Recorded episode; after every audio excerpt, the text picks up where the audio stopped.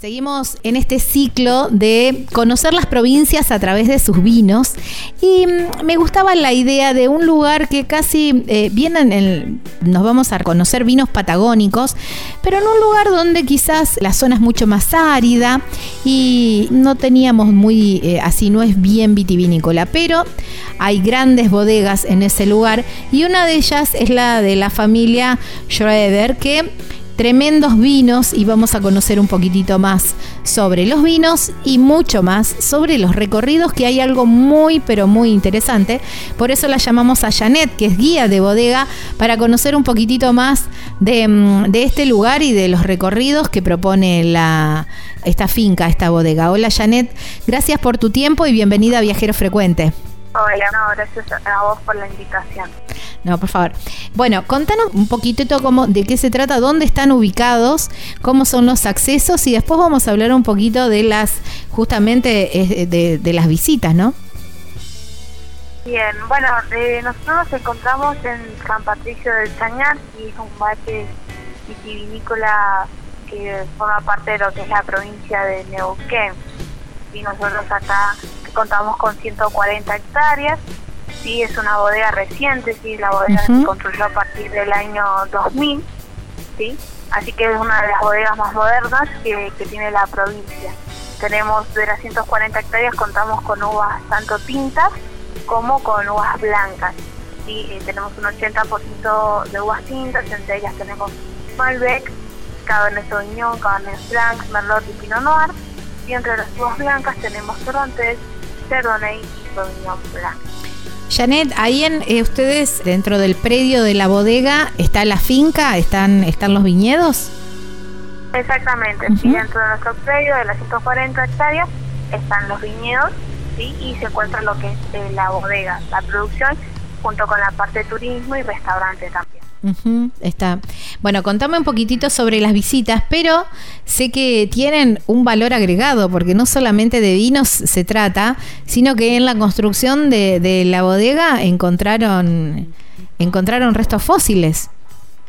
Ah, exactamente, sí, eso es uno también de los atractivos principales que tiene la bodega, justamente en la parte, en el momento que se estaba construyendo, más específicamente cuando se estaba construyendo el restaurante, eh, se encontraron restos fósiles y automáticamente eh, la bodega en colaboración con eh, profesionales comenzaron a hacer un estudio del suelo y se terminó encontrando, bueno, restos justamente de una especie de hace 75 millones de años, wow.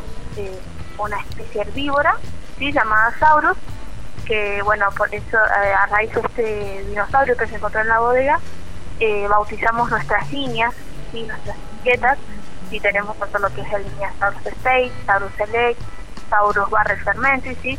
todo el, nombre de esas etiquetas justamente se debe al nombre de este dinosaurio, que bueno, eh, forma parte de nuestra marca hoy en día, la, la marca Taurus.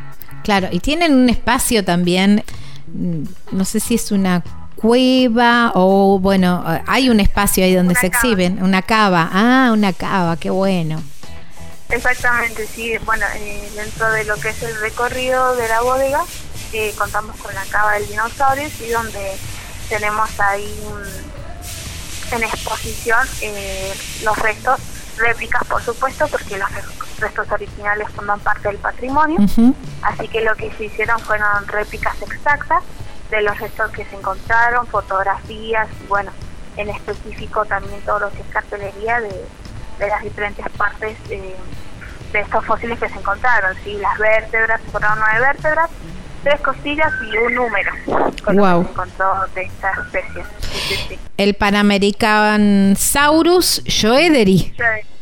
Exactamente, Panamerican Saurus Joederi es el nombre técnico que se le que se le dio a esta especie sí es, bastante impresionante porque bueno, es una especie que alcanzó la altura de 6 metros, 12 de largo y llegó a pesar 16 toneladas. Wow, estamos hablando de una especie bastante importante. tal cual, tal cual. Bueno, y además de, imagino que Sacaba se puede visitar. Por supuesto. ¿Cuáles son las otras propuestas que, que tiene la, la bodega a la hora de visitarla? Bien, nosotros eh, realizamos recorridos a lo que es la bodega. Estamos trabajando de lunes, de miércoles a domingo, y Dentro de esos días tenemos cuatro horarios para reservar lo que es eh, el recorrido. Y el recorrido es básicamente acercar al turista eh, con todo lo que tiene que ver con la creación de y cómo esa botella de vino llega a sus casas. Nosotros tenemos, como te mencionaba, una bodega bastante moderna, ¿sí? de la cual cuenta con cinco niveles justamente para aprovechar el máximo de la gravedad y disminuir el uso de bombas, así que es una estructura bastante hermosa y particular con la que contamos. Nosotros recorremos cada uno de esos niveles y vamos explicando eh, todas las tareas que se realizan. El recorrido aproximadamente dura alrededor de 40 minutos. Visitamos lo que es la parte de recepción, donde se hace la selección de uvas, esa es el, el primer nivel. El segundo nivel pasamos por lo que es la prensa, donde las uvas son prensadas.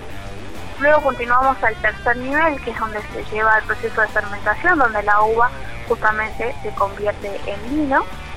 Luego pasamos a lo que es el cuarto nivel, que todo, se explica todo lo que es el tiempo de conserva del vino, y en el quinto nivel se utiliza todo lo que es la parte de la Sala de la Rosa de los Vientos, que es un espacio cultural que tenemos, que donde la bodega le presta lugar a diferentes artistas. ¡Ay, qué lindo! Para que puedan exponer sus obras y es un espacio bastante lindo donde nosotros combinamos el arte eh, justo con el vino.